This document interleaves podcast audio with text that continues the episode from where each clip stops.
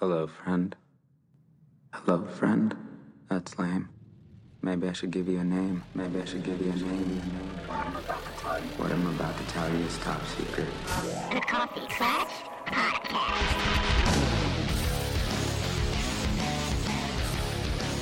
Welcome to the Coffee Clutch Crew Mr. Robot episode review. I'm Jason Pistorino, I'm Christina Lomangino. and this week we try to defrag episode 409 Conflict. F Society faces off against Deus Group. Finally! IMDb is giving this a 9.9 and Rotten Tomatoes a 100%. The critics say Mr. Robot is not a show that traffics in easy catharsis. Seemingly every time Elliot and his allies, whether they exist only in his head or are flesh and blood, win a battle against their ultra rich adversaries, defeat is snatched from the jaws of victory. So we get a moment to enjoy seemingly, taking down Deus Group by hacking into Cyprus National Bank. But as we've conjectured before, we don't think this is really going to do it, right? We're probably going to face problems in the next episode. It's definitely crippling to White Rose. We see her reaction. This does hurt, but will it stop the project from continuing? Is the real question. Yeah, at this point, it's hard to believe that that's the end of White Rose, that she's arrested now and the story moves forward without her. I don't think so either, but even if she does go away, this machine is still out there somewhere. Price, at the beginning of the episode, knowing this is going to be his end, he knows he's going to die, makes this effort to go see Elliot and tell him, I have one last favor. You have to destroy her project, you have to get rid of it. He knows it's a threat, even though he doesn't really seem to believe it can do what White Rose thinks it can do. And mm-hmm. we'll get into that later on. He's still worried about it. Why would he be? Is there something inherently dangerous about it? Or is there an inkling in him somewhere that it could be true Can I give you a wild conjecture? About the machine? Yes, in regard to the machine and White Rose. Sure. So we saw White Rose getting into her favorite outfit or her favorite form. And we hear the police coming. We hear the gunshots, which is the Dark Army versus the cops. What if this is the ending ritual and she actually kills herself here? But then we see her again. She thinks she's being brought back. yeah. Yeah. Either she thinks or she is. And then we're like, oh my God, the machine's real.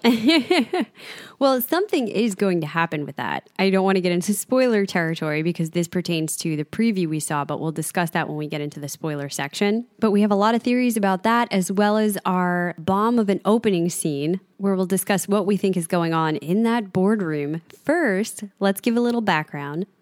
The origin of our title, Conflict, indicates that the request could not be processed because of conflict in the current state of the resource, such as an edit between multiple simultaneous updates. well, we do have simultaneous meetings, quote unquote. We have two going on, really. And that's a conflict for Elliot and his sister. You also have all of these members of the Deus group that are signing in using their security codes simultaneously. That Darlene has to download that information. It all has to be done so quickly so that nobody catches on before they're able to get in there and initiate the transfers. Uh, you know? I want to bring that up. And I may be wrong here. So, Clatchers, don't chastise me if I am. But I was under the assumption that she just needed the system to send that code. She first just needed to gain access to all the phones and just needed the system to send that code, and her script would grab the code and push it through. Because I think it's less believable to think through all that's going on. They're trying to run to their cars. They got F Society people coming closing in. They want to get the hell out of there. That they're all just pulling out their phones and putting in I'm not sure because they said two factor authentication. right, but she's kind of bluffing it now that she has it, spoofing it. I hear what you're saying, and it doesn't seem realistic. I actually thought that was a flaw of the episode, and I'm not positive. But you do see all of the people coming outside checking their phones. I don't know if they just need to be in range, if they need to activate, because she is downloading these codes one at a time. You see the numbers c- cropping Right. up 99 out of 100. That's what I mean. They had to be in range where she connected to the phones, and then those codes were sent. And since she's connected, she's able to pull them. Because if you remember, White Rose never puts in information. She just takes out the phone and sees the. Yeah, but she's not initiating a transfer. So they were trying to initiate a transfer of funds from all of these people simultaneously. And to initiate it, you need to put in that code. Right. And they were saying that if one person catches on too soon, there's a bogus transfer happening, they're going to tell other people and that's going to stop it in its tracks. So I don't know. It's Clatchers are yelling at us right it now. seems well, it seems a little improbable that they would actually be able to do this is the point. I buy that White Rose has a lot of stuff going on right now, and maybe she's not fully grasping what's happening. This is a part of why they had to create all of that confusion with the meeting. It was definitely helpful. But coming back to our title, I also think there is definitely an underlying meaning here to the conflict of whatever we see in the opening scenes. It's not quite clear yet that we're going to get answers to later. We didn't have specifics about music this episode. I think it was another Mac Quayle original type, but there was a user on Reddit, Callry, maybe, who said the song at the end of this episode 409 was a remix of one of the Mac Quayle songs from season 2, episode 10, Hidden Process. wow, good memories. And I would have no idea, but if that's the case, that's a great catch by this user. Well, tracking our timeline, this episode takes place on Christmas Day, December 25th, beginning at 9 o'clock p.m. That was the start of our meeting. We're not really sure the time frame once we get all the way to the end. However, there is still that weird discrepancy with it being one day off of the actual 2015 timeline in real life. Here they say that it's occurring on Thursday, December 25th, but that date in the year 2015 was on a Friday. But that's followed all the way through the entire show of Mr. Robot. Mm-hmm. And there is another Back to the Future reference, this time from the third movie, when Mr. Robot says, Why do we have to cut these things so damn close? I watched on YouTube this morning an old video that only went through seasons one through three of a person discussing all the time travel references, and it was insane. Hmm. And people are kind of getting very frustrated with the sci fi theorizing and the explanations. I think that could be twofold. Number one, because Sam Esmail came out and said it's not going to be hardcore sci fi. But I go back to what is the showrunner going to say? Yes, it is. Let me tell you all of the information. What is his interpretation of hard sci fi versus any sci fi? And also, I think that the fans, especially people podcasting, it can get a little frustrating if you don't know the answer. If you have no good conjecture about what could be occurring or no good theories that feel plausible to you, sometimes it's easier to just say, it's not going to be that. it's going to be totally realistic. I'm next to positive that we have said the theory, only because we've said every theory we can think of. Well, that's probably true. And I do believe it is going to be mainly based around Elliot, what's happening with him, what's going on in his mind. I'm fine with that. I've always wanted that to be the case. There's no denying that there is something strange going on with White Rose. This project is more than some simple realistic explanation. Now, if it actually does that and works, or White Rose just believes it does, who knows? That could go either way. But I don't think it's just technology that she's working on there. I mean, for goodness sake, she's talking about bringing people back to life mm-hmm. and starting a new world. She clearly thinks it's something more. Dumb question alert. Does White Rose have diplomatic immunity? Because then that would mean that she can't get arrested. I'm not sure. I mean, she's pretty high up with her position in the government. Well, let's get into our synopsis because we're going to have more theorizing in a minute.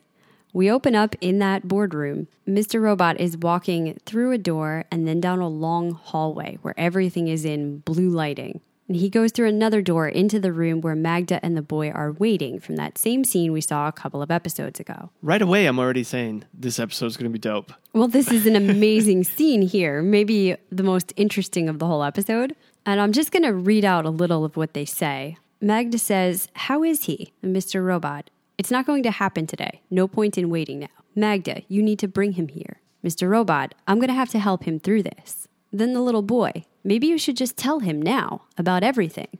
Then Elliot will be okay. Now, this starts off the first weird set of word phrasing that could just be play or it could mean something because he says, You should tell him now. Then Elliot will be okay. Perhaps inferring that telling him is somebody different than telling Elliot. It's so confusing because it could be either. Let's say I was talking to your mother and she wants to tell you something, and I say, Well, perhaps you can tell her now, and Christina will be okay. You know? I don't think you'd say it like that. You'd No. either say you can tell Christina now, then she'll be okay. You would switch those. Or you would just use both. You can tell her now, then she'll be okay. Gotcha. It's almost a weird discrepancy.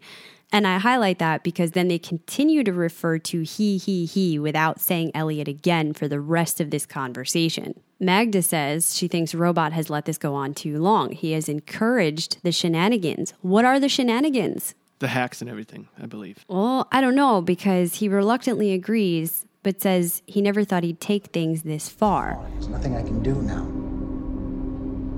Just talk to him. We have to finish his mission. Once the hack is done, maybe then I can get through to him. How are you going to do that? I'm gonna show him what he did.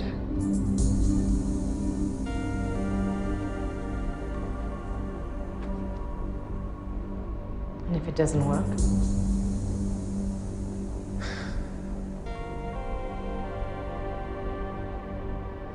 Can't go on like this. Poor boy. We may lose him forever. God's sake, he hasn't woken up. That's since- not true. Darlene. She said they talked two months ago. He woke up for her. Which means she might be the one who could help us. So, firstly, Robot's going to show him what he did. Assuming this is Elliot, what did he do? I am not confident in this, but this is all going back to that day with the window. It has to. Perhaps. Tell me what you think about that first. Well, there's two things. One, if what I was saying a couple weeks ago in regards to Vera's bat he got for Christmas, where he beat the crap out of the bully, mm-hmm. maybe he did end up beating the crap out of his father. And his father did throw him out the window. Elliot didn't jump. His father was trying to protect himself and pushed him. Or he beat the crap out of his father and then freaked out and jumped out the window. Hmm. Or Mr. Robot took over and was like, we got to get out of here, or something like that. That's the only thing I can say that he did, quote unquote. Okay. So you haven't seen this yet, but I was thinking it and then saw other people theorizing about it. What if he killed his father? It, that might be it. Yeah, for sure. The scene in the movie theater where the father starts collapsing and he's just so blase about it. Mm-hmm. He's coughing and choking to death. We looked back on that after the revelation of his father abusing him. Elliot just doesn't care because his father was clearly a bad man. But Elliot still had affection for his father. He was forming the Mr. Robot persona clearly because he's talking to him in the movie theater, who was supposed to be hiding this information about the abuse from him. I think he would still have an emotional reaction to his father seemingly dying in front of him. Sure, but let me go forward in order to go back to what you're saying. Mm-hmm. Magda says they may lose that poor boy forever. For God's sakes, he hasn't woken up since. That scene in the movie theater might be the beginnings of his coma or his the things we'll go through later. Yeah, don't give my theories away yet. the things we go through later. And that's the way his mind is able to um, put himself at ease. I didn't kill him. He died in the movie theater of natural causes. Mm-hmm. But one last pretty good memory with dad. I think that it's very likely. I, I still don't think we've gotten all the information about the window scene. Why does he initially remember his father pushing him and then, oh no, he jumped? Because if his father pushed him, he remembers his father pushing him. It might not have been his father, it might have been Mr. Robot, who we know is a personification of his father, mm-hmm. pushing him out the window to get out of there. Right. But then we come over to this he jumped thing and we never go back to that. It, we still don't have it totally clear. Of course, It, yeah. it also doesn't really seem like Darlene knows about any of this, which I find very strange. Unless, once again, we're still in Elliot's mind. Right. Or it didn't happen the way we're being told it happened. Of course, yeah. If this is all Elliot's coma, of course she wouldn't know because Elliot doesn't know. Right. Yeah. Yeah. Either way, I, I'm feeling like him doing something to fight back against his father is a strong likelihood. For sure. And, uh, you know, I want to say last week I flippantly said he's in a coma, blah, blah, blah. And I was joking because we had discussed that years ago. And I really abandoned that. You were arrogantly putting down any of my thoughts about anything like that. Let's true. just be serious. What if he's still asleep this whole time? Is what you said. Let's go back to that one. you are going to hate yourself so hard.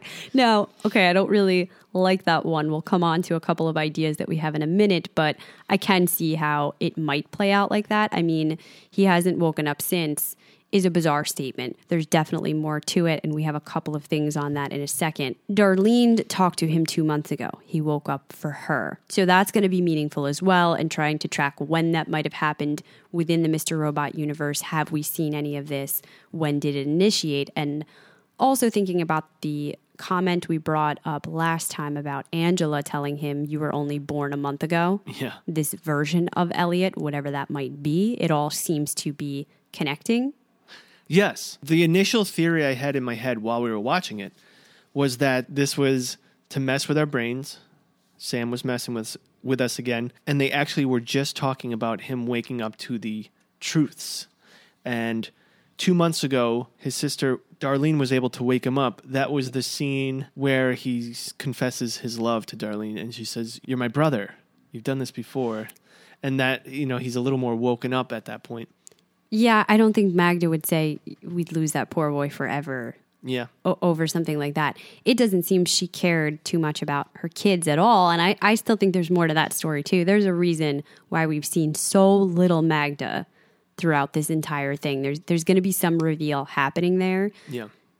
but she hasn't shown a lot of affection. And now she's talking about this boy in such a caring manner. Why is that? So, first, I'm going to give you a theory that one of our clatchers sent to us. And then we'll bring up, Jason, what you and I think. Ian wrote in to share his first Reddit post with us that contains his big theory about all of this. He's calling it the grand theory of Elliot. So it is very lengthy. I'm not going to be able to read all of this out. I would encourage, if you're interested, to go over to Reddit and check out the full posting. But Ian says that Elliot's journey is parallel to the movie Total Recall. He also wants to put it out there initially that he does not support the theory that this show is sci fi in any way. He says, While I might have entertained these flights of fancy in previous seasons, this season more than any other has illustrated to me this show is all about one thing Elliot. Elliot Prime, as he's calling the main Elliot, the one who has been sleeping but woke up for Darlene, set this whole thing into motion.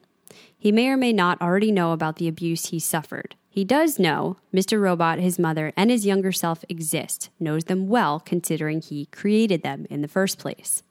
At some point, Elliot found out about White Rose, her project, all of it. So he comes up with a plan. Knowing that he isn't that good of an actor, he decides the best way to get around this problem is to wipe his memory entirely, replacing certain memories with fabrications to fill in what would otherwise be gaps. Sometimes giving new Elliot his own memories, but holding back the ones he deems dangerous knowledge, such as Deus Group, Washington Township, etc. Elliot prepares for sleep. He tells Mr. Robot the parts of the plan he deems pertinent and instructs him to shepherd this new Elliot, who knows nothing about his alters or his real past, through 5 9 and what they had planned coming after that. And this goes on, but basically, it sounds like, unless I'm misinterpreting from Ian's theory, that he almost facilitated giving himself dissociative identity disorder, put a prime part of his personality to sleep and brought these other alters out who had selective memory to go through with the 5-9 hack. This way, White Rose would not be able to sniff out the true information that he has buried in his own mind. I see why he is creating this theory because it does seem to be a lot more psychological reasoning as opposed to sci fi explanations happening. So people are trying to figure out how that could fit in. I always say, how does that play into White Rose and her project? How does Elliot fit into all of that? Now, this is really great, well thought out. There's a lot more to it, as I said, that you can check out on his Reddit post. But there's a couple of issues the way I see it. And Jason, tell me what you think. Firstly, unless there is a sci fi explanation as to how he's doing this, it's not really possible to kind of create DID, to, to give yourself DID, to put your prime personality to sleep and create these alters who have a certain portion of memory. There's parts of that maybe you could do through hypnosis, but there's also ways to pull that back out. And it, it wouldn't really work unless there was an actual trauma and DID just came about naturally. Do you know what I'm saying? Yes, you wouldn't be in control of that. I agree with you. If there was Because I'd put myself to sleep every time I had to go to work. and every time I but had you to would drive, you wouldn't really be able to do that. Um, we had talked about with with true dissociative identity disorder, there is a host personality, the primary or birth personality, that tends to get pushed to the side a lot, out of the light, if you will. It remains kind of dormant while other alters take control. They tend to be more depressed, more masochistic, and we had wondered if that's Elliot himself. But let's talk about some of our own theories, and some of them are not related to sci fi. They could just be happening in the same manner. The first one you already brought up maybe Elliot is in a coma. Yes. Now, again, we haven't been thinking about that for a while. We let that go. Mm-hmm. This episode and uh, maybe a little bit of last episode is lending to it at this point. Next week, we might abandon that as well. But that's the fun of it. If that's the case, then White Rose's machine is actually a way to get out of the coma, a way to actually wake, Wake up, up. the body. And when you do, your best friend's there, Angela. Everyone who died in your sleep is alive. So it's just a medical device, which is great. That's no sci fi there. It's just some extremely advanced technology. Uh, no, I was thinking more in regards to it- his subconscious. It's obviously nothing's real. It's not a real device, but it's the um, the the light to wake up. Oh, I think it actually could be maybe some new groundbreaking scientific technology that could help wake someone up from a coma, uh, stimulate brain waves or patterns or activity or something. So White Rose is A doctor? a doctor, and there's two. There's a male and a female, mm. and that's why White Rose is sometimes a male and a female. Okay, could be. Don't slam me for saying that, people. Male, female. No, I, I, I, Gotten yelled at for I that. think this is good if we're going to go on the straight scientific track. It could have been Elliot's fall as a child from the window. He hasn't woken up Mm-hmm. since the fall, which maybe is many, many years. Or maybe as an adult, it was drug related, it was some kind of overdose, something that we've seen jumbled around in the memories of Elliot's mind. But that's all straight physiological. Let's go to the psychological, still well within the realm of reality. Theory number two Elliot is in a catatonic state. He's at some type of psychiatric hospital and he's awake, but he's not really awake. that could be true as well. And I think that would, um, I think, look, we read in the past that some people are over the, you know, you were dreaming the whole time. That would be like a nice sidestep where I don't think as many people would be angry. First of all, I wouldn't be angry. Why you know that? It's not a dream. It's not a dream. Elliot's trapped within his own brain. and he's in a psych ward. Mm-hmm. And White Rose is um, his roommate or something. Or a psychiatrist. or his psychiatrist. Mm, maybe no. I think his psychiatrist is his psychiatrist. Krista. Yeah, Okay. There's a lot of ways that can go. This is almost like double inception because he had thought he was in a psych hospital. Then the reality was revealed. He was lying to us. He was in jail. Mm-hmm. But maybe a double play. He's not. Waking up then means being able to come back to the world, not not being trapped inside of his brain, unable to really respond to everything that's happening. If theory number two was it, this scene with Elliot's mother, Mr. Robot, and Elliot as a kid, or this kid, uh, would be the waiting room. And Elliot's father, which would be Mr. Robot, is coming in, and she's like, "I don't know why you've been playing this game with him. Maybe he's been feeding into it when he when they go meet Elliot and his psychosis. Kind of, he's feeding it, thinking this will help him." And the mother is like, "We need to let him know this isn't the real world or whatever." You're taking that to mean more schizophrenic, that he's in a psychotic state, which could be. I was suggesting catatonic, where Oh, he's right. literally non responsive. Okay, But maybe there's a way he is perpetuating or enabling that as well. I I could see that either one of these unfolding where everything we just heard makes sense. Or back to the physiological one, we, we could lose him. Is there a chance of taking him off life support? Like, there's a lot of details that could fit in that I don't mind Yeah. from either of those. this is probably obvious, but I want to say when I'm saying they're in a waiting room, I'm not saying the waiting room looks like that. Room. Well, no. That's just the personification of it. yeah. They're in a regular psych ward waiting room. Mm-hmm. Originally, and this is what I think now, when I was watching that scene, is that's his mind, that's his brain, and that's a room that he created inside of his brain. Well, and it could be a mix of the two. We've seen things like this in other movies where the person is there but unconscious in whatever state. And so they're getting pieces of interpretation, but their brain is now melding that into something different. Mm-hmm. Okay, we have two more. Theory number It's three. not a tumor. No, I don't believe that. Theory number three is not sci fi, but it is starting to get a little more out there. We brought it up this season for the first time. Elliot is in limbo, he's in purgatory. He has died at some point in what we've seen okay. from an overdose or whatever else, and the fate of his soul now lies in the balance. I don't think Mr. Robot would go spiritual or existential that way. It has not felt that that's the case this entire time. But you could look at White Rose now as judge, jury, and executioner. Does he go on? What happens to him? Does he get to see the people that he's lost if he finds his way to some kind of afterlife versus staying stuck here?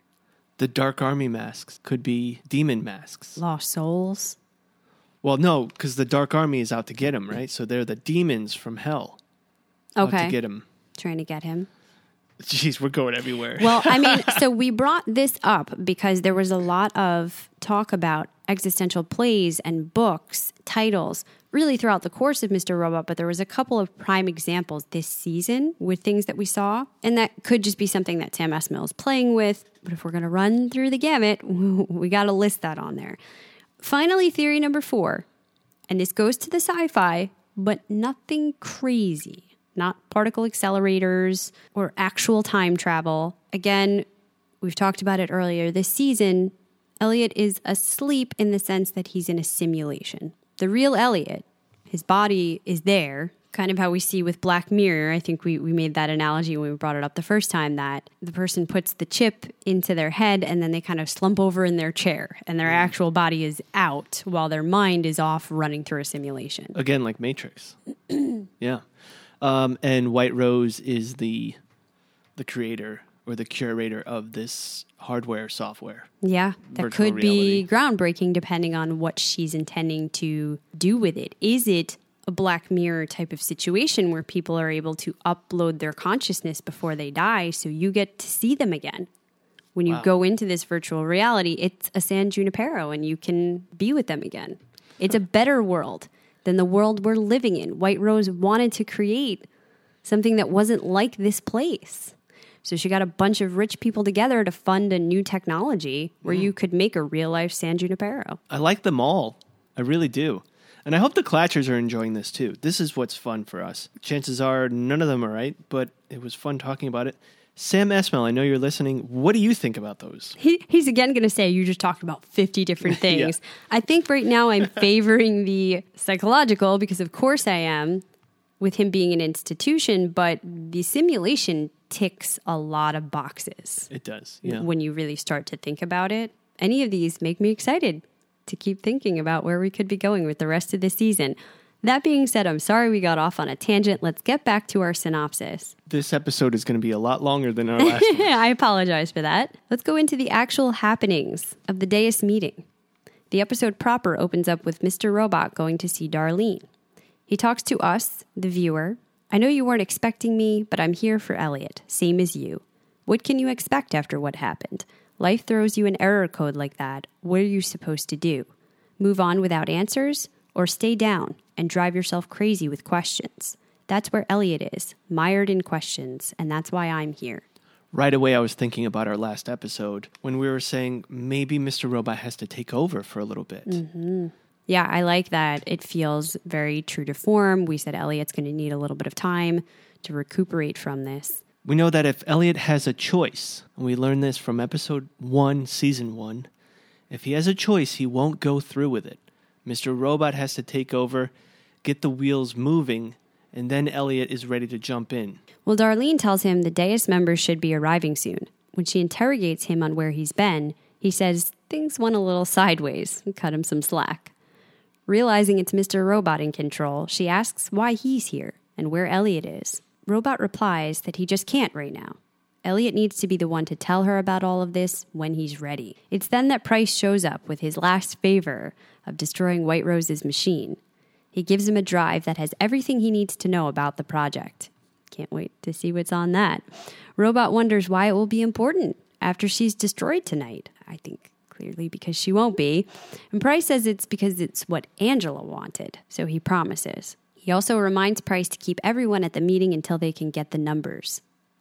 And Robot narrates as the camera follows Price up to the building. He says in order to rob the Deus Group, they need to get access to transfer funds from Cyprus National Bank. They need all the phone numbers, here we go, so they can match each to the corresponding account numbers and initiate a transfer. That will initiate a security 2FA code sent to each member's phone. Darlene will then run a script to grab all the codes and make her own transfer first. So they're initiating it. Well, so they have to first get the phone number because they have all of the account numbers from Cyprus National Bank.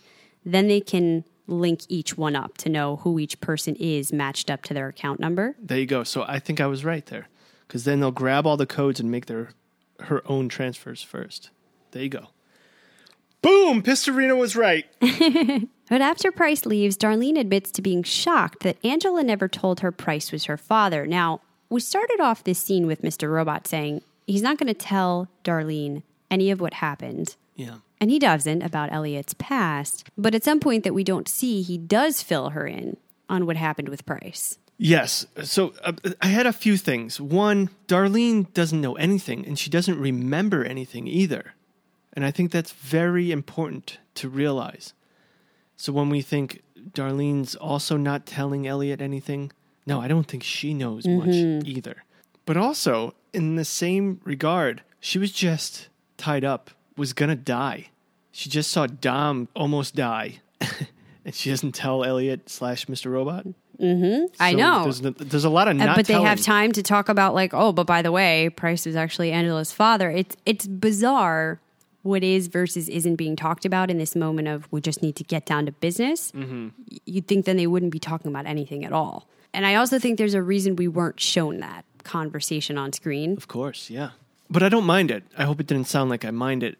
I think this friction between them is very in line with all of the seasons and all of this and all of the scenes with Mr. Robot and Darlene, Elliot and Darlene. There's always that little bit of friction.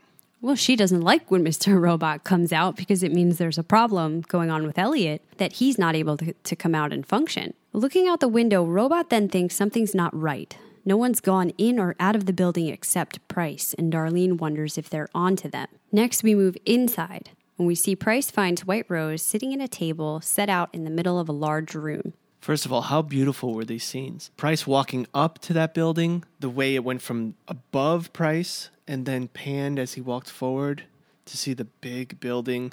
And then he walks in and there's this vast room. I just love that about Esmail. But that reminds me, Christina, remember we were talking about in the earlier seasons how Sam Esmail would always play with the corners? So the character who's supposed to be the focal point of that scene will be in the corners. Well, he did that again during this meeting, and I, I forgot to bring this up during uh, this quote unquote meeting with Elliot's mother, Mr. Robot, and the child. Mm-hmm. Did you notice that it was all corners? It was all drastic corners. Yeah, but I didn't see who was in which corner. The kid was in the bottom right. Magda and Mr. Robot were in the left whenever that they were on scene, on screen. so the parents are in the past, Elliot's in the future. Ooh, okay. Okay. Mm-hmm. Well, back to Price. When he asks what's going on, White Rose thinks he couldn't just leave it alone, could he?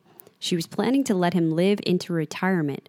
But after his abrupt resignation and Elliot's disappearance, it wasn't hard to figure out they were working together. She offers him one last ultimatum. If he tells her the plan, her men will inject him with mitotoxin, which, by the way, is an extremely powerful toxin usually found in snake venom.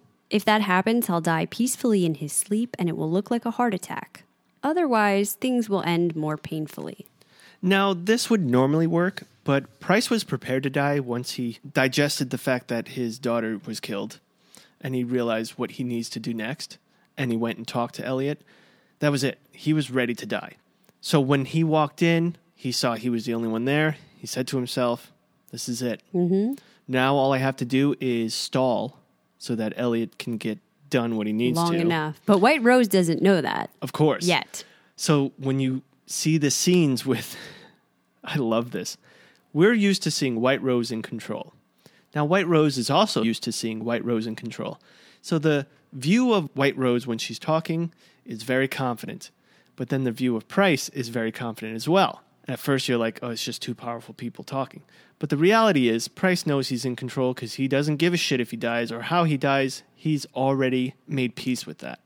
So instead, he's going to drink, enjoy his last moments, Get drunk get for the in last his time. digs. He is so funny. Michael Cristofer acting amazing in these scenes. I mean, truly enjoyable. Price is on our vote for MVH this episode. We'll get to that later. I, I've been toying around with the idea just because it's phenomenally entertaining. But we're going to take a time out from them for one second to go back to Darlene and Mr. Robot. Mr. Robot thinks if the group doesn't show, everything they've been working on will be a fail. They're starting to get concerned now. Why isn't anybody going into this building? He thinks if Elliot were here, what would he do? He would look for abnormalities or conflicts. There's that word. If White Rose thought something was up, she would have told the other members. So he checks to see if Tyrell received notice with the information Elliot saved about his phone and credentials. Seeing what he's up to, Darlene goes to Tyrell's calendar and finds the message venue change for this evening Cipriani on Broadway. She's ready to head out, but Robot realizes Price didn't know about the change. If they're just planning to kill him, why the heavy security detail?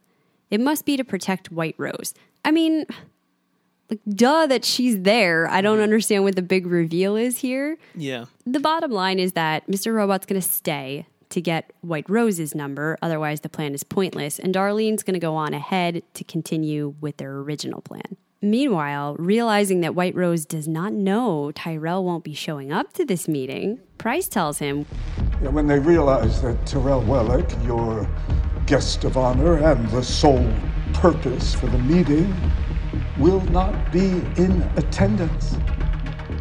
This is the first moment that Price manages to shake White Rose. In the show, they sat on White Rose's face with the cocky smile as she's saying that, and then they go to Price as he as he says that. And then they go back to White Rose, and you see the panic start to unfold. It clearly shakes her. She asks her assistant, I haven't known her name the entire time we've been talking about this. I just found out it's Wang Shu, so now we can actually refer her refer to her that way. She goes and verifies. Nobody knows where Tyrell is. Price says he doesn't know either. He could be dead, or he did mention he wanted to travel the Southwest in a mm-hmm. 69 El Camino. Wang Shu says she knows this is Elliot, right? She tried to tell White Rose they should delay, they should find another way, but White Rose needs this shipping hack. Delays are out of the question. She is not willing to compromise at this point. So, fed up, Wang Shu says, He's beaten you. You lost today. We can fight back tomorrow, but we need to leave and warn the Deus group before this gets worse. If you won't listen to reason, then I'm done. And with that, she walks out. Price, chuffing and getting drunk in the corner, says, This is bad management when your best employees either walk off the job or blow their brains out. Oh, Price. Now, a little bit bizarre, we've seen White Rose with her previous second in command who was willing to die for this cause. Yeah. And White Rose would not really deal with any Talk back. questioning or insolence. I don't know what's different about Wang Shu, and I've been thinking about that all season because she seems to really be able to say what she wants, and now to the point of walking out, telling White Rose she's wrong. Clearly, White Rose should have listened because it is going to go bad from this point. I'm just surprised that Well, maybe it's the fact that White Rose, for the first time in a long time, has more doubts than ever. So she's allowing, subconsciously, uh, allowing more talkback because she's not as affirmative in her thoughts. she's considering the possibility. I, you would think she would react more strongly, even to that, aggressively, trying to shut that down. As far as we know, that is the end of the story with Wang Shu. She just walks out. as far as we know right now. Yeah, it could be. That's how White Rose gets out, she, maybe. she sent someone. Who knows? Yeah. This podcast is brought to you by Audible. It's the time of year when everyone is running around getting thoughtful gifts for the people they care about. Why not think about giving yourself the gift of an Audible membership? It's the best time to join with a special offer of 53% off your first three months. Audible has the world's largest selection of audiobooks and audio entertainment, including bestsellers, motivational, news, comedy, and more. Audible keeps you informed, inspired, and entertained. With the convenient Audible app, you can listen anytime, anywhere, on any device iPhone, iPad, Android, Windows Phone. You can listen in the gym, in the car, doing dishes. Anytime you can't read, you can listen with Audible. You can even switch seamlessly between devices, picking up exactly where you left off. Not to mention sleep timer before you fall asleep, and so much more. I love that. There are so many features. I often listen as I'm falling asleep. With me, I don't need Audible to fall asleep, I just listen to you. oh, very funny. They have speed control so you can listen faster or slower, whisper sync for voice, which is great. You can switch back and forth between listening on Audible and reading, let's say, on your Kindle. And the selection is truly incredible. We would encourage you listeners, if you're getting ready for the magicians, to listen to the audiobooks. All three of them by Lev Grossman are on there, narrated by Mark Bramhall. Or if you're following our Stephen King coverage, you can check out Dr. Sleep and, of course, The Shining. Every month, you choose three titles one audiobook, regardless of price, as well as two Audible originals. And Audible has a great listen guarantee. If you don't like your book, you can easily exchange it. Plus, members also get 30% off all regularly priced audiobooks. And you own your audiobooks. You keep your library forever, even if you decide to cancel. Another feature is called Send This Book, where you can share an audiobook from your library with anyone. And if it's their first time accepting through this feature, they can listen free. As we mentioned, right now, for a limited time, you can get three months of Audible for just $6.95 a month. That's more than half off the regular price. And you still choose one audiobook and two Audible originals absolutely free. Just visit audible.com forward slash CKC or text CKC to 500 500 and start listening today. It's that easy. Go to audible.com forward slash CKC or text CKC to 500 500. Support us by supporting them. While this is happening, Darlene gets to the new venue and sees the tight security. Even at the back entrance, a server is told that area is off limits tonight and the doors are being locked. Inside, the members talk and eat. Upset that they're being gathered on Christmas, we get glimpses of some, such as the back of a figure that clearly seems to be Trump. Absolutely, and we were wondering that. We've followed Sam Esmail for years now on Twitter, and when it's off season, the tweets you see from Sam Esmail is negative towards Trump, to put it lightly. He does not like Trump. So for him to be able to put him down in his own story, make him bankrupt. Well, and there's mentions to others who we will talk about the possible real life counterparts in our closer look later on. But it's then Darlene sees a building under construction directly across from Cipriani's. It has that Shift Plus Control poster for the fictional television show in Universe. And on her way, she enters a costume shop and finds an F Society mask. This excited me because I thought that was done. I was willing to have it done for the story's sake, but I did miss it in the back of my mind. I missed that part of the story. I thought that was the energizing part. So to have them back really felt good. Um, before we move forward, during college, I worked at a wedding hall and I was a server. So no matter who your guests are, and we've had rich people out here in New York, we don't give a shit. It's another day at work. I need my smoke break. I would be so pissed if I was this woman. So watching them as Can soon you as just you let me have it and then I'll go back inside? so watching them, you you see there's all the the hoopla and everything. First of all, uh, mini hamburgers. No, we don't serve those to the top of the top. Well, they the want what they want, I guess. man. so, I want a slider on We never we never did sliders. and then you go into the back, and it's a whole new world. Just doing your job. Who cares who's out there? Let's just get it done. Uh, it, it felt so real to me. Well, and I feel like perhaps this was obvious, but at that point, I thought for sure that Darlene was going to fake her way in there as a server. As a server, that's what I was thinking too. but we see she's got other ideas, and they're about to come to light. In our meeting of two, White Rose picks up Price's ringing phone and tells Elliot he wants to talk in person.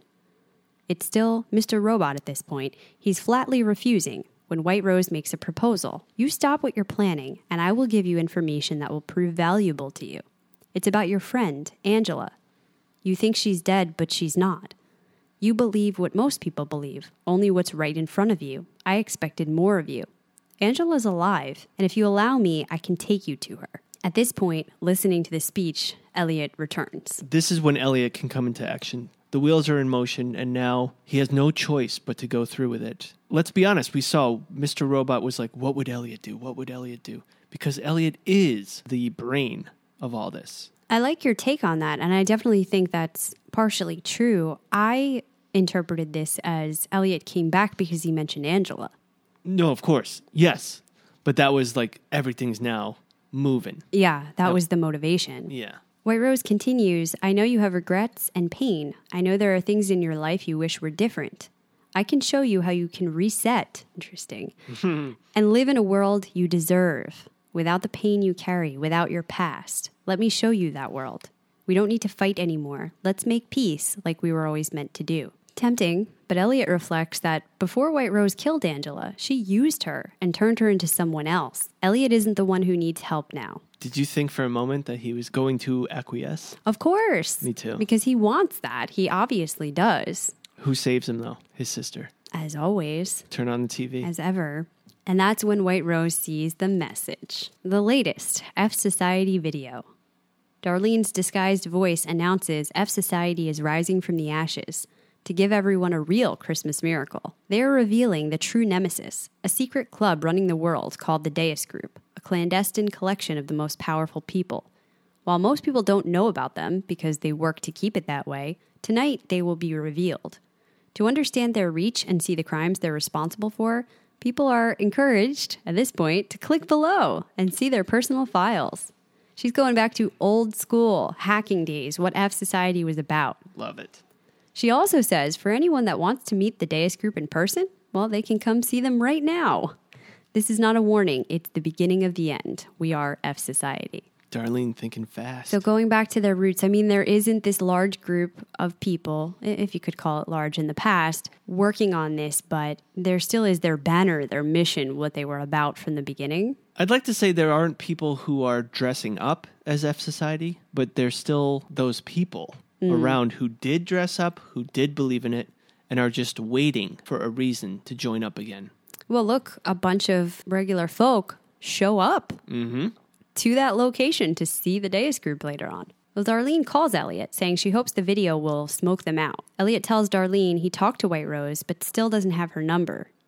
Realizing it's actually him, Darlene tells Elliot she's glad he's back. And Elliot comes up with a plan to use the cell tower across the way to get the number. While he's phishing telecom employees, Darlene is posted at a window opposite the garage, where things are becoming a mess as drivers demand to leave and collect their charges, but the attendant can't seem to lower that gate because Darlene rigged it. See, this is beautiful. There's so many things going on. It's finally back in the control of the hackers. They're able to utilize their strengths to gain control. So let's step back and let's talk about Elliot. He sees the cell tower. So you're probably wondering, well, what is he going to do? Hack into the cell tower? Basically, what he's going to become is the middleman. So let me give you a dumbed down version. Your cell phone is constantly reaching out saying, hey, hey, I need communication. Cell towers are constantly reaching down saying, hey, we are the communication. And the cell phone is going to take the strengths. So there's echoes of many towers. And it's going to say, you are the strongest, you are the closest. I'm going to connect to you. So all Elliot has to do is make a stronger signal than the actual tower that's there. So that's what he does. In theory, White Rose's phone first connects to him. He acts as the cell tower. Hey, hey, I'm here, I'm stronger. Phone says, Yep, you're better. Oh, I thought he actually took that thing because he was posing as a telecom employee. He was fishing for a login there so that he could steal the information once White Rose's phone pinged off that tower. But he wouldn't be able to get the ping off the tower. First, he had to be the tower. Okay. So what he acted as a middleman. Obviously, he's not a tower, so he is a filtration, gets the information he wants, and pushes it to the tower to do the job. Mm-hmm. So I hope that makes sense. Well, yeah, and we're going to see it work, so it was a good plan. This is also very smart. Going back to the social engineering, it's normally about figuring out info on people so that F Society, Elliot, and Darlene know how to get to them to expose their weakness. Right now, it's just the psychology of people. All of these members of the meeting are trying to leave. They have all of their drivers stuck in the garage, knowing that they have to get out. They're on the hmm. clock being They're paid. starting to freak They're out. freaking out. You're going to cause this mob mentality where you're backing up the system. We can only imagine you're dealing with the strongest, most powerful people. Any mess up, they'll just get rid of you and find someone new. Well, and this leaves the members exactly where they hoped, exiting out that back entrance, all with phones in hand, so that Darlene's able to go there right by that gate where the others are gathering en masse so that she can disguise herself. It probably wouldn't have worked otherwise. She's hiding in the crowd. And the crowd is also acting as a uh, deterrent for them to leave. They're stuck Yeah. in between the two gates. They're waiting for their cars, of course, all with phones in hand, and she's able to intercept the numbers. We can see White Rose trying to placate some of them, calling them. That's not working. And in fact, Darlene is able to get nearly every number. She's almost ready to go, but Elliot tells her he's still working on access until he finally gets a hit while he was fishing and using the fake sign in. Right. So the reason why he had to sign on to the telecom is because now he's acting as a cell tower, so he's getting many phones. So he's got to find out which one is White Rose. What's interesting about that, though, his login, E. Murabati, I'm not sure if that's how you pronounce it, is an E Corp agent, Ah. a name that we've seen before. So he gets it and he sends all the numbers that he retrieves to Darlene because she has to cross reference them to figure out what's the right one. Darlene really doing all the legwork here. She's still collecting the numbers from the people outside while she's matching up these other numbers. And White Rose is freaking out now, anxiously pacing the room. She yells at the men to bring the car. Price tells her he believes Mr. Alderson is the only person actually able to hurt her, and clearly she believes it too. They move outside, and Price stalls on the stairs, saying he almost let himself believe what White Rose was saying. Even though he saw them drag away Angela's dead body, when she was talking to Elliot, he felt the power of the promise and wanted to believe. He thinks that's what his daughter felt the desperation to have her pain removed, her past rewritten. The one thing every person has regret. You weaponize it and use it against them, you destroy them. But with Angela, it didn't work. She lives on in the lives of the people who love her. And that love fuels their unwavering resolution to turn the tables and destroy you. So you just remember you did this all to yourself. Okay, first of all, that must have been his favorite scene to act. Of course. I think if there was an award for best scene, he would win it. I, don't was- know. Him getting drunk before that at the table was also really good. Yeah, but this was the final, like, fuck you yeah, moment. yeah. I only wish, and don't kill me for this, I thought the music was a little too loud. I wanted the music to be subdued a little bit and let Price reign over the scene. Mm-hmm.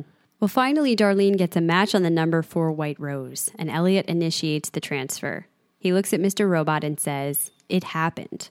Really shocked, almost dumbstruck that the whole thing worked. But it's then White Rose sees the alert on her phone, and Price says, Yeah, we're all broke. I love that. Well, this is great. She says, Where's my fucking money? And he says, Gone, which is the episode title of the next 410 Gone.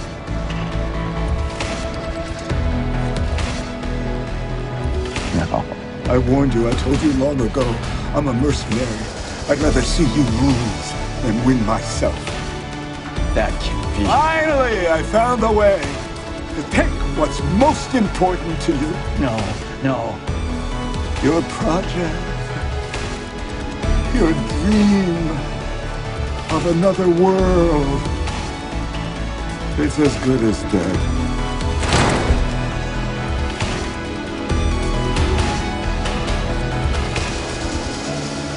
Think of it this way, Jane. You didn't lose the game.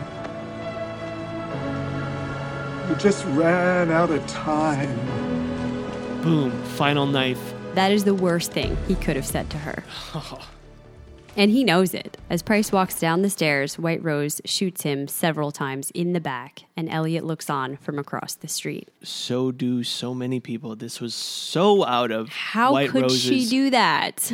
For the first time in a long time, well, for the first time in our time, knowing White Rose, she lost control, Yeah, completely. which I believe is more like White Rose before she met the one she loved. Because the one she loved was all about time, all about time management, all about control. And she was more of a. Free spirited, but Yeah. I, I think it also has crippled her. It's kept her stuck within this regiment that she can't even see past. And somebody was finally able to get around that and mm. really take her down. It's quite a moment for Price, even though it also means his death. Good for you, Price.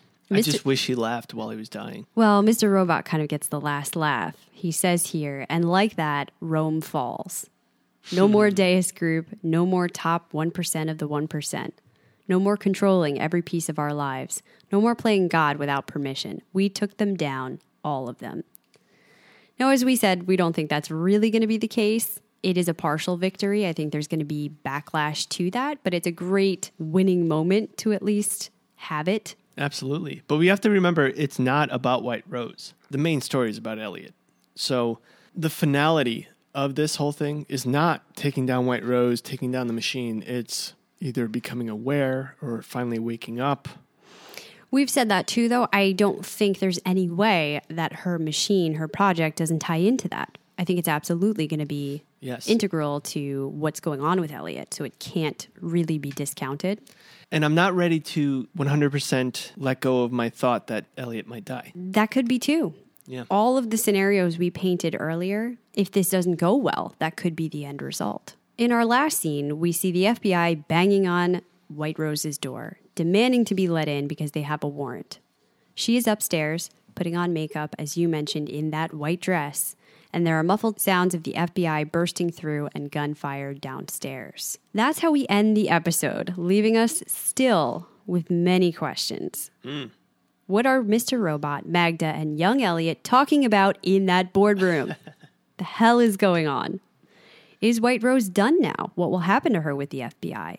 And if so, how will we find out what her project is? Does she really believe it's true? Is it really true? And why didn't Price believe it? So while there was a lot of action and this was exciting, we finally got to see them rob the Deus group and take them down. We still don't have answers to our big questions. We're still left on this cliffhanger, which is great moving forward because we still have four episodes left. Hmm. All that being said, Jason, what is your robot rating for 409 Conflict? I really enjoyed this episode. I felt like it was a finale. The whole time I kept saying, this feels like a finale. And for that, I'm going to go with 9.8, and that's near perfection. Your highest this season. And don't freak out. I would say 9.9, but we got four more episodes. Oh, Jay, that's that's pretty high. Your highest before that was proxy authentication required 407, which was the Vera episode. So I totally understand. That was also my highest up until now at a 9.1. So I'm going to give this a 9.3, my highest for the season. Now you're a professor, and I would hate to be your student. When and if they have the episode that knocks my socks off, I need to be able to go all the way up. As a professor, let's just give a quick note here. Anything above a five means there was more good than bad. Hanging around the sevens is about a B, into the upper eights is an A, and nine to 10 is like an A plus. We haven't really gone below an eight this entire season. So It's a great season. People are like 8.3. What are you talking about? It's a B plus. It's amazing. And these are getting solid A's for 409. We really enjoyed it. So let's move on to our Clatchers, where we ask everyone via Twitter at CKC Podcast who is your MVH. This week we gave Price, White Rose, Elliot, and Darlene. Coming in with 5%, our poor boy, Elliot. Yeah, our poor boy was actually asleep for the beginning part of this episode. Yeah. He did wake up with the Angela motivation, which was wonderful. He was able to get back in action with the hack, but he is just coming back to himself. Yeah. And let's get serious. Darlene did 90% of the legwork here. Absolutely. Coming in third place with 10% was White Rose. Well, good for you after being a lunatic all episode. And second place with 36% is Price. If Price was going to have an episode, this was his episode. And I'm glad he got that many votes. I mean, remember, Price was a bad guy. We hated him. he was, but really working with our good guys now, fighting for the legacy of Angela, offering up his life. He knows he's going to die here. If ever, I thought he would actually win. He did win, in fact. Episode two this season, he got 50% in payment required. But yeah, I thought he might do a little better than 36. It's still great. He had a phenomenal end to his story. But coming in first place with 50% is Darlene. Wow, man, she had to think on her feet. It was up to her to get the 99% of people. I've been waiting to get the Darlene episode all season, and this was for sure it. It was her show. So is that your vote too? Yeah, I can just go ahead and say it right now. It's definitely Darlene for me. I'm still back and forth. Darlene Price, Darlene Price. All week I've been thinking about this because Price had such epic things. He said what we wanted to say to White Rose for so long. Oh, I hear that. You ran out of time. You're losing. You're not in control. Ah, but I'm going to go Darlene. It it was really hard for me as well. There were so many moments. He was just being a badass and getting drunk, enjoying White Rose finally getting her comeuppance. But had it been any other episode, he definitely would have taken it. It's just Darlene was amazing. I want to thank all of our Clatchers. We got an astounding amount of votes. Speaking of which, let's see what they had to say about MVH. Kirk comes in with Price got my vote this week. I shared his delight at watching White Rose panic and squirm.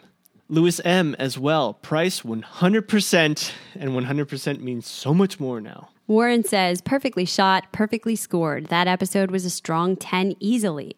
Initial thoughts were to give it to Darlene for quick thinking with the doxing, but then had to give it to Price for the final twist of the blade into White Rose. See, I'm back and forth. I don't, I don't know what to do now.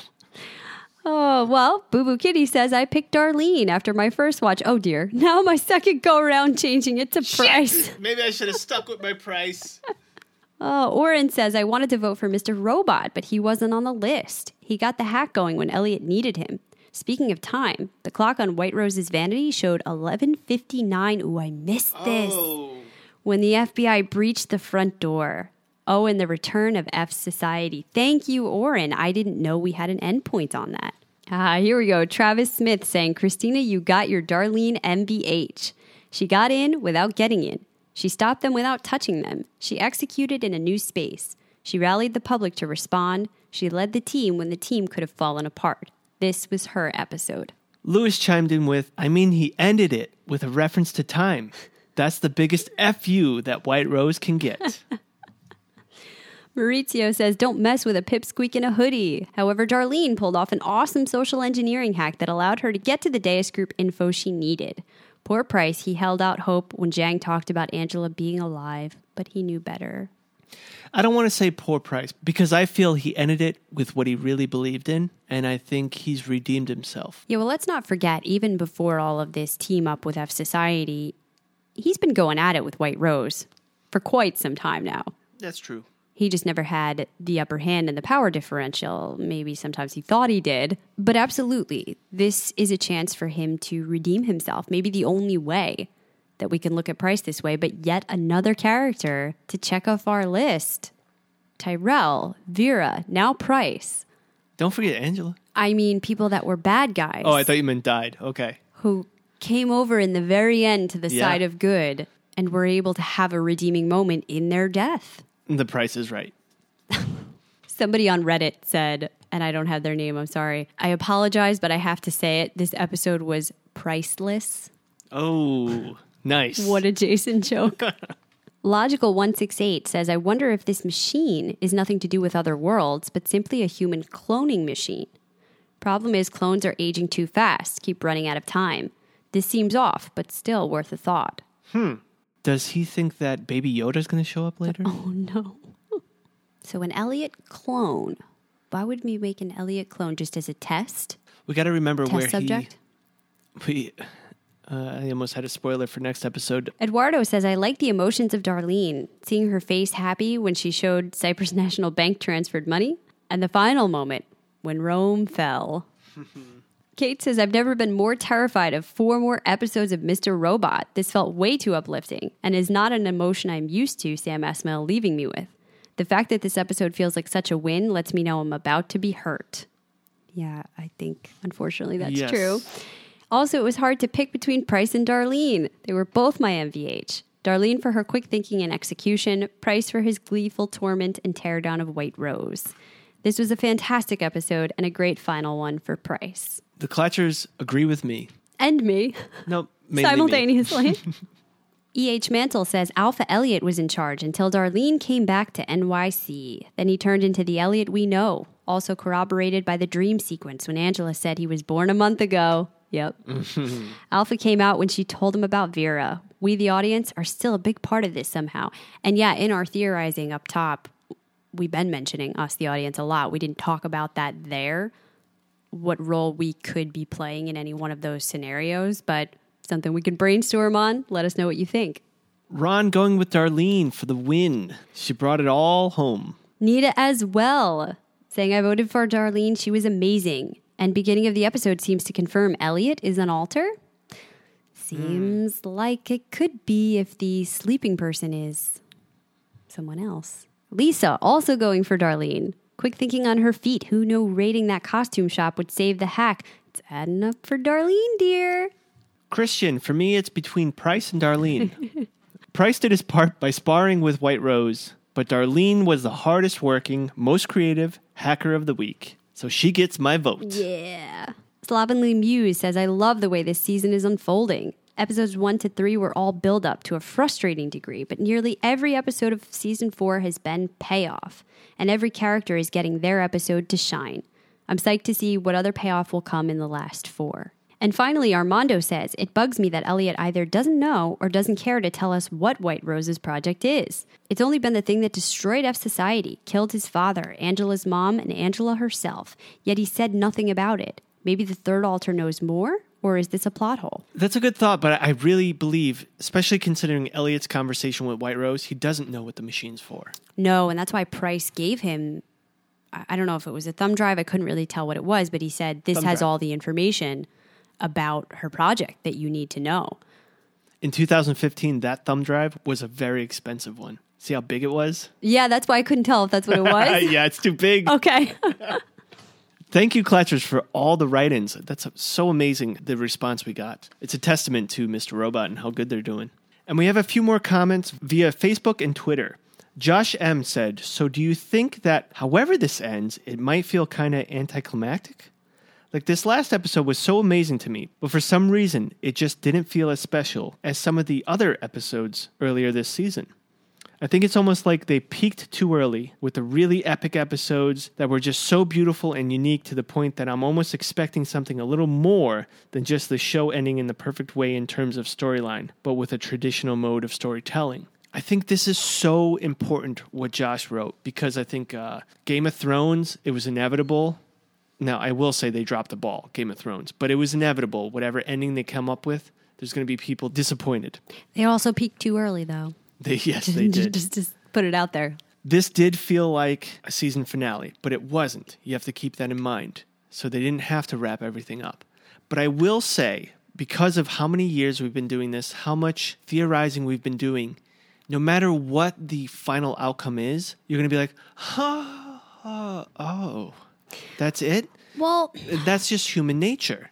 Perhaps, but I think that Esmail has been doing a lot of work throughout the seasons to encourage us to engage, to ask these questions, to dig mm-hmm. deeper, planting clues. He is basically saying, I am promising you a spectacular ending to this story. Does it have to have this amazing reveal that we didn't see coming? No. Does it have to be wild sci fi that we never imagined? No. But it has to be spectacular Yes. he has to finish this up in a way that is A, artsy, because Esmail has been from beginning to end, and B, makes a lot of sense and wraps this up sufficiently. Absolutely. And I don't think that's impossible. I think he can do it. I think so too, but I think inevitably some people will be disappointed. But I think what's important to realize is that it's not about the ending, it's about the journey you went through. The theorizing, the years we've gone through with coming up with ideas, what it could be, what it might be. Oh, nope, okay, so it's not that, but what about this? I think that's more fun to me. I definitely agree with you, and I don't think that was pointless. Even if none of them are true, I don't care about that. There is a way you can drop the ball. I think Game of Thrones dropped the ball. Of course, there is a way. Absolutely. And it did ruin my experience in the end, unfortunately. I- I'm still going to look back and say, I'm so glad we did that. I had a ton of fun with Game of Thrones, but I'm never going to think about it the same way mm-hmm. because they didn't stick the landing. And I think Mr. Robot could. There hasn't been a letdown yet this season. It's felt like a return to form to season one. And I think Esmail has that vision. So I'm hoping that it's not. We had an email from Debbie in regards to two episodes ago with Darlene wiping her phone in her pocket. Mm-hmm. Remember, we were talking about could that really be done nowadays? She says, I don't think you could do it with an iPhone, but I'm an Android user, and they have three to four pushable buttons depending on what brand. I'm almost positive without looking they're using Android because you probably can't do all those things with Apple. And there are certain combinations of these buttons that can reset your phone. Okay. So that would make sense. And I think they have been mostly Android users throughout the show, right? There's no Apple. There's no Apple. No, no, no. Okay. With Apple, with the buttons, you can hard reset or basically just it's like clear all the cache, but you can't wipe. Yeah, you just got the home button, really. No, there's no home button. You still have the home I button. still have a home Yeah, button. I don't. Get out of here. it's an iPhone and it's got a home button. So let's talk about last episode. Tara W wrote into us via Twitter saying, The museum. There was a reference some time ago to running away and a book from the mixed up files of Mrs. Basil E. Frankweiler, an old YA novel about kids who run away and hide out in the Met. That's definitely what E and A did at Queen's Museum. That's awesome. Oh, I that's love cool. that. She went on to say, so they went there and then hid until it closed. That would explain why it was empty, allowing him easy access to the storage room to hide the key. Okay, yeah, with the kids, that makes sense. No, because where are the parents? And we know that they're really mm. not very good parents, but so bad that they're waiting in a museum until it closes and then playing, and nobody has any idea or care where they are. I don't know. but I was going to say it, it makes sense then, but n- not when they're adults. To me, it makes more sense that Elliot could figure out a way to get in there after hours if he needed to, to get back to that key. Yeah, for sure. She went on to say E used Claudia Kincaid, the girl in the book, as a code name for Angela at one point, if I recall. That's about her rabbit hole. I need to fall back down, I guess. Hmm. Wow. Yeah. There's so much to this show. Paul P says, listening to your podcast, a few things come to mind. First off, I feel like Elliot in terms of not being able to do it alone. I can't figure out all this stuff alone. Yeah, he feels like Elliot. And that's why he has the CKC and all the Clatchers. Also, he says the sign. I think that's from the World's Fair, which used to be over by Shea Stadium. My parents told me it was supposed to be the thing of the future with multiple locations. They had visited that one and I believe one in Canada. Also, just had another thought. What if that E key opens his mother's lockbox? Boom. The safe deposit box. That's right. That's why it was brought up. Oh my goodness, how did we not put that together? But wait, wasn't it emptied? Because she didn't pay for it. It was emptied and thrown out. Yes. Discard it. So maybe, well, maybe wherever it is, is what the key goes to? Curious. Because we didn't think it was actually discarded. I mean, that was our theory about it. Yeah. I like that. Hey guys, it's Lewis. Um, just saw the last episode of Mr. Robot, and it was so dope. I'm gonna have to give it the Price, man. The way that he, uh, told, the way he told uh, White Rose that uh, he's out of time, it, it was like the nail on the coffin. It was perfect. He knew he was gonna die. For sure, he knew he was gonna die, but he didn't care. At that point, he didn't care. He called him out of how he manipulates like people. Uh, you know, it, it was it was great. The dialogue was awesome. Darlene kicked ass. It felt a little bit like season one with the hacking stuff, but also with the like the twist of season four. I, I think season this is the best season. I think this season is number one, hands down, and then season one. I think I think this is already surpassing season one. But yeah, it was great. I just hope we see Dom next episode. I hope she's still alive. And I think I think this is like a popular theory that Elliot is himself is the alter, the, the last alter. My, I- I'm thinking that the last scene or one of the last scenes is going to be them in that uh, office with Mr. Robot, the mom, and young Elliot. And you either see Elliot walking in as the last alter, and we're like the audience is the real Elliot, or vice versa. Like, well, it, it, it's revealed that we are the the alter, like the audience, because you know we're his friend that he's been talking to all these seasons. Um, it's revealed that we're the alter and uh, Elliot's Elliot. But uh, I think that either either one of those is going to happen. This is running long, super late for work. You guys are awesome. I'll talk to you guys later. Thank you for calling in. I, I think, as far as the alters are concerned, what we talked about that we thought the original Elliot could be the host, who is out of the light, because that would make a ton of sense. And this episode seems to lend itself to that, which would mean we still do have the who is the third alter thing. And could we, as the audience, be the third alter We had suggested that as a possibility. I think it's going to be a little difficult to figure out how would you play that off? How would you do the reveal? If we are that host personality and kind of just able to sit back as the viewer, especially now, thinking about it being a simulation, And so you're you're looking out of that and there's the real person sitting back there that can't talk or can't say anything. I don't know. That would seem to make a lot of sense. Which means we still got to get that third person. I don't know. And I do have a comment on something you said about Elliot, but we'll wait till the spoilers part.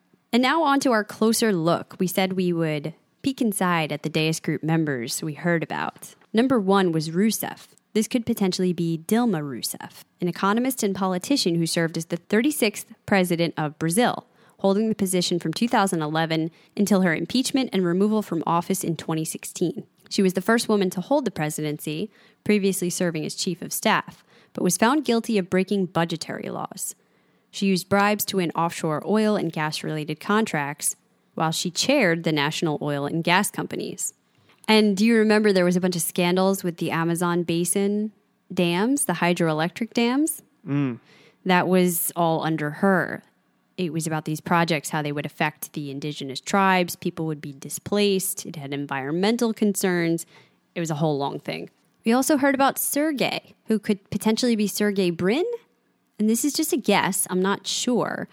But he's a computer scientist and internet entrepreneur. Together with Larry Page, he co founded Google. He's the 10th richest person in the world. Wow. Which makes me think he's a likely option. He's a likely candidate. Yeah. He has an estimated net worth of $53 billion. Dude, give us like 10 million. You won't even feel it. He's also working on other projects such as investing in alternative energy and introducing a car with artificial intelligence. And then I noticed that White Rose said to Price, Don't listen to Mason. He's an idiot, or something like that. And I'm just guessing, but I'm thinking that's W.B. Mason, who is in every office, every school. Where I work, we have water jugs. That's W.B. Mason. Yeah, They're our just reams of paper. Yeah, they, they're just making money. So there might have been others, but those were the names that we caught. Also, one final thing there was an interview done with Michael Cristofer, who plays Price at The Hollywood Reporter. He said a ton of things. It was really great. I encourage you to go check out the full article. But one key piece was the last question, where he paints the following picture of the final arc of Mr. Robot. Quote, I said to Sam after we read through all of the scripts and then I finally heard the finale, I think he's managed to do the journey of the hero. Not the Joseph Campbell one, but literally Homer. Mm. It's Ulysses in Odyssey, or Odysseus, if you're talking about the Greek version, which I know. It's the man separated from himself who has to journey to find his way back to himself. I think we've done that with these four years. I think you'll know when you see the last few episodes whether I'm right or not. There are so many parallels to the Odyssey. It's all inadvertent. Sam had no idea what I was talking about, but you imitate it inadvertently because it's so accurate. A classic is something you keep going back to. Although the ending is satisfying, you never quite know how you got there. Wow. And I keep telling you, you have to read the Odyssey. You have to. We have it downstairs. Well, so Greek mythology, if you wanted to come back around to one final topic, and I know that's what we're talking about, we're talking about the hero's journey, but I just love that Cristofer phrased it in those terms. And that's going to do it, except for our spoiler section. And before we go into our spoiler section, I want to thank Jillian for joining our Patreon this month. Thank you so much. You will be a part of this month's raffle.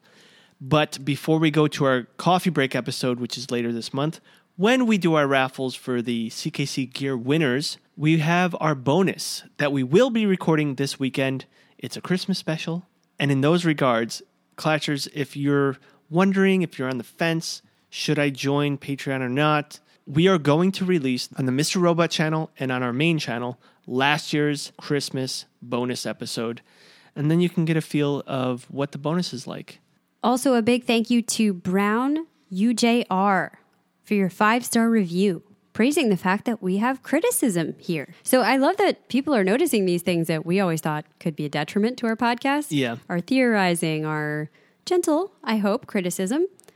Oh, yeah, we never want to chastise creativity. Thank you guys. And please, if you are enjoying what you're hearing, subscribe and head on over, give us a rate and review. That's going to do it for this episode, except for our spoiler section. So if you are afraid of that, we will see you next time when we review episode 410. For those of you still here, we know 410 is going to be titled Gone, indicates that the requested resource is no longer available and will not be available again. This is when it's been intentionally removed. And in fact, the resource should be purged. So most cases don't require clients to do that, and instead you just get a 404 not found. But this is a lot more serious than that, and we did hear reference to Gone within the episode. The brief synopsis says Elliot deals with the fallout from Deus Group, and in the preview, Darlene sees Elliot isn't coming because he's not done. Dom asks Darlene what their plan is. Elliot says he needs to go back to Washington Township. So that's what we've been avoiding talking about all episode long when we keep indicating spoilers. yeah. He's going to look at that information on the drive, I believe, realize that he's got to do some more digging and go back to the plant. This is where it all started. I think this is where we're going to finally get some answers. And the machine is still there. And now we know Dom is still kicking. Like we thought if we saw her, she'd be in the hospital, but no, she's standing. The, the little bit of a clip we saw, she's standing and she's cool. She's Don't fine. know what's going on with this. Dom's a superhero, maybe? What you said about the machine still being there, though, it worries me a little that the title of the episode is called Gone. Oh, that's true. I didn't think about that. We are thinking about it in terms of the money that we just pulled off from the hack, but don't like to hear that. Yeah, he might show up and it's gone. One thing we did see in this clip, well, two things, is we see Leon. He's in the car. It was very quick. That means that Elliot has brought Leon in, or at least that's what I'm believing, and Leon is on our side, and I'm very excited for that. And another thing is that hallway that we saw in the beginning of this episode, where Mr. Robot is walking to that conference room. Now Elliot is, and he's going to open that door. He's going to walk in. There's mom, there's Mr. Robot, and there's him as a child or the child. And we're going to get a lot more answers when he enters. Because if they're still waiting for someone, we know there's another person, thing, or us in play. So that wraps us up for this week. Till next time, this round's on me. This round is on me.